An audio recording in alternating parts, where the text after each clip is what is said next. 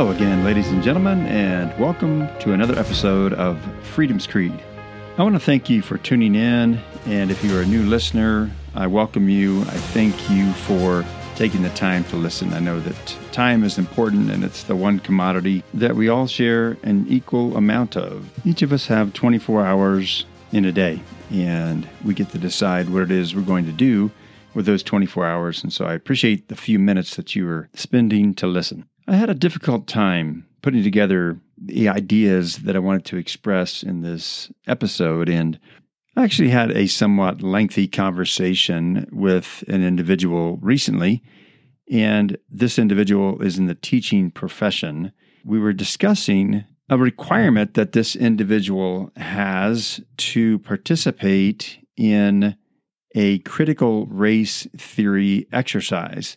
In every episode that I do, I try to be measured in the things that I say because I want to make sure that I come across in a way that's understandable. And in this particular case, I probably will be a little bit more measured. So I ask your indulgence for the way that I may present this because of the fact that I am trying to be as objective as I possibly can regarding something that I have a hard time with that being critical race theory. My mm-hmm. personal opinion of it is that it is divisive. It is something that is destructive, that is not in what I would consider to be progressive. It's not something that is inclusive. It's something that is extremely accusatory and it puts people on the defensive.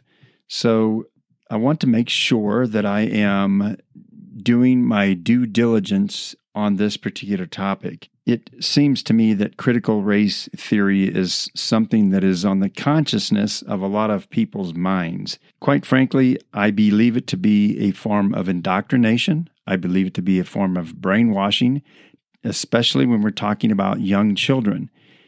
Getting children to believe that somehow today in 21st century America that so called people of color are somehow disadvantaged compared to their more pale skinned brethren and sisters. Let me say it another way by saying that because of the color of one's skin, that is the determining factor as to how they will progress in 21st century America. It's an insidious thing to fill a young child's mind full of something that only is going to foster hate and division. And let me say that I am a student of history. I love history. I love the fact that we can learn about history. We can familiarize ourselves with those aspects of history that we don't want to repeat again. There's a lot of them.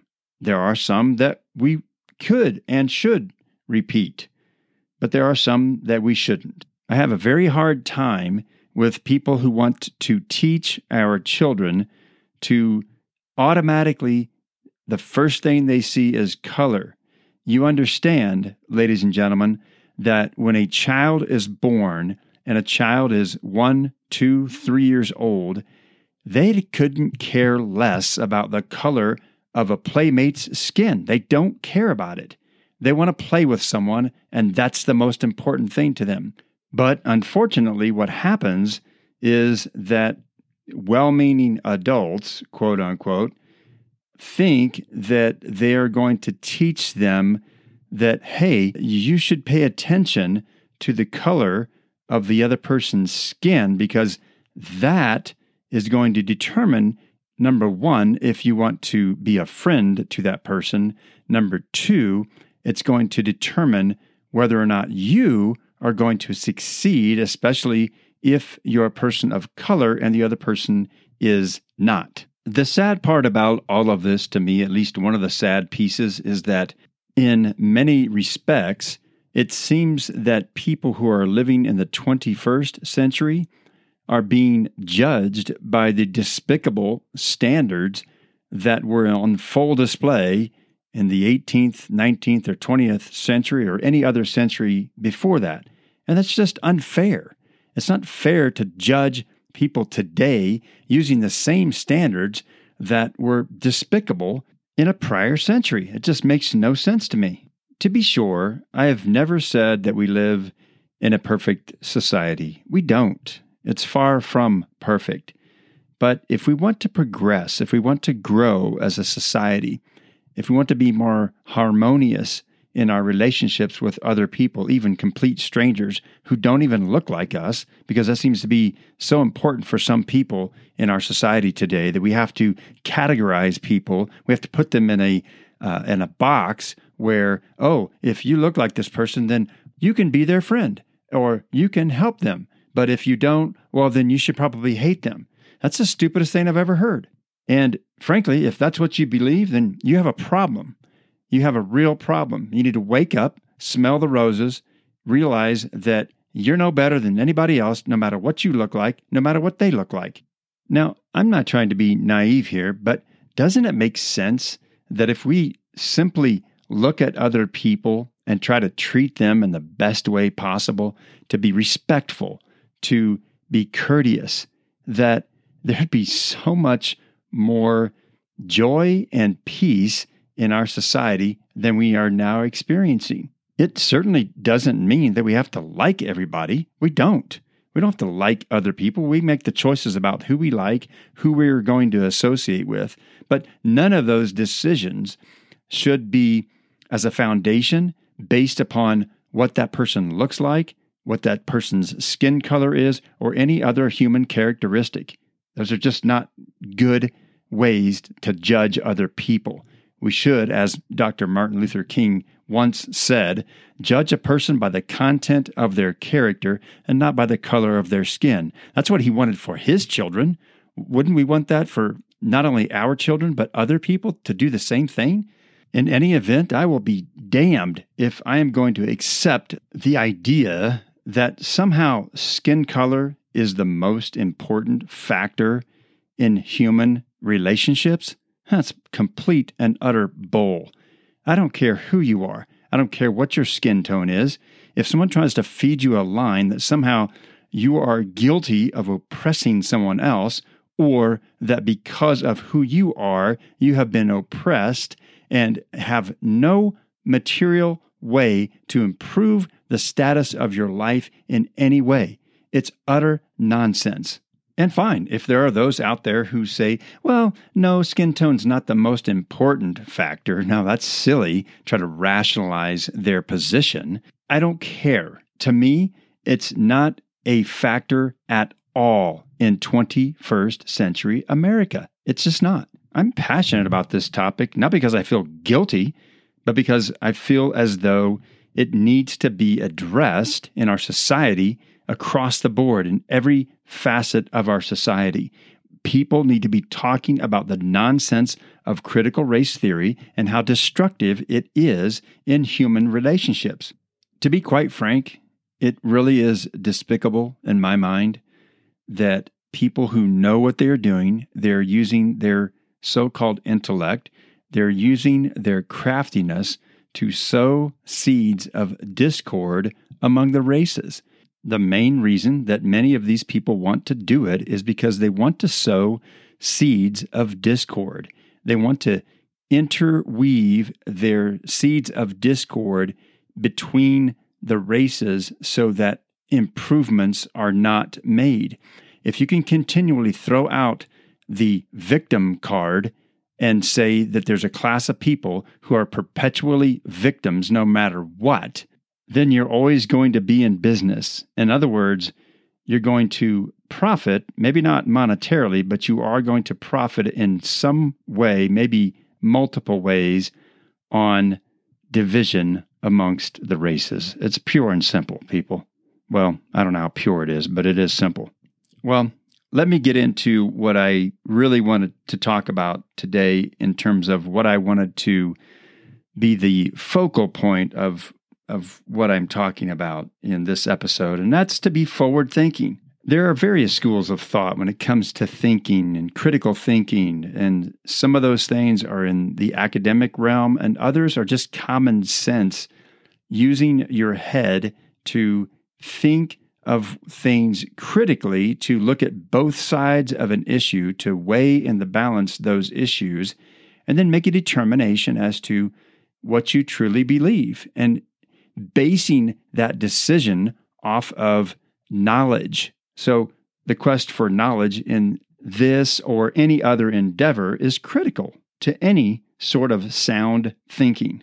So, I'm not going to necessarily go into the definition of critical thinking or critical theory. Look, you know where the internet is, you know how to navigate the internet. Go and look for yourself. I'm sure many of you have already.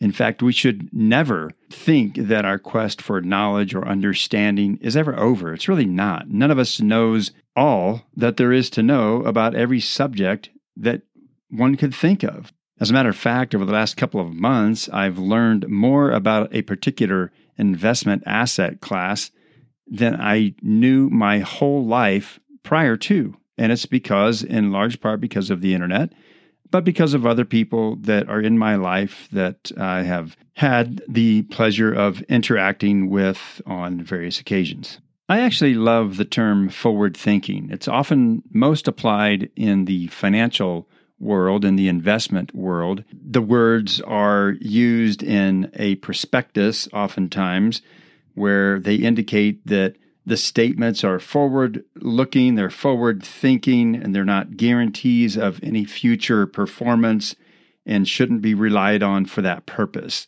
However, in human relations, I think being someone who is a forward thinker is a positive thing. It's not that they're saying, oh, you know what, I have blinders on and I'm not going to look back at past history because I just don't want to see it. I, I, I can't look at it. I can't be reminded of it. No, no, no being a forward thinker means that you're looking forward to the future and how things can be better.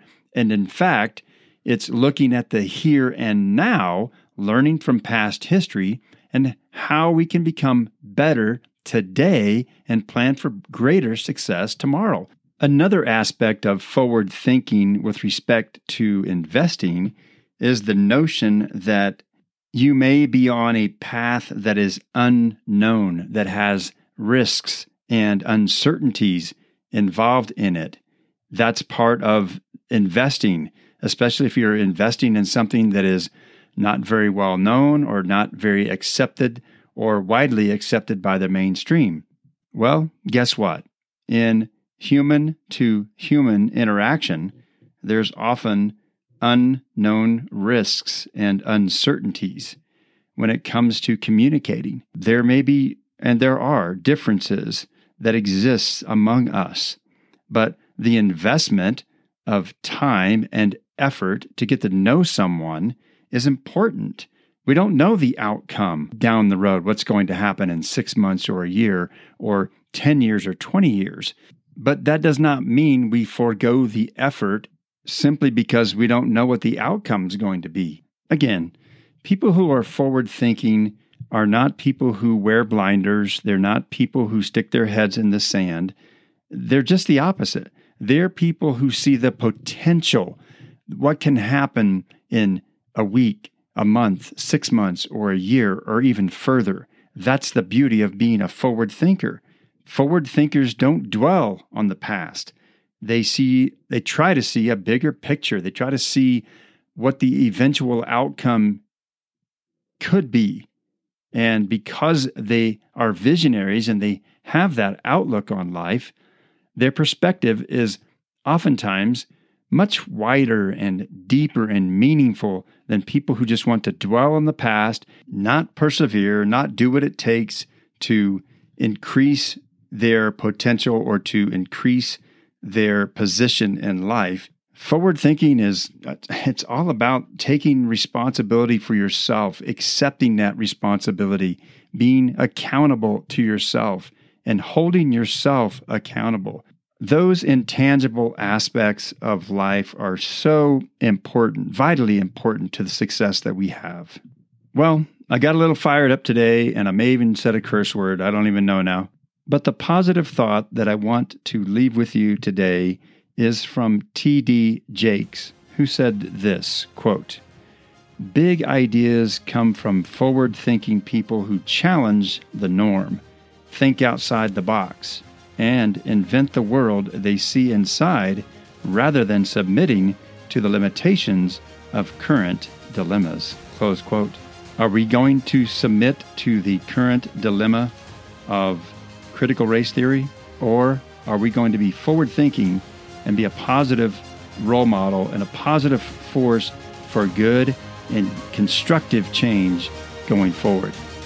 I hope so. I hope we will. With that, if you can think it, you can plan it. If you can plan it, you can do it.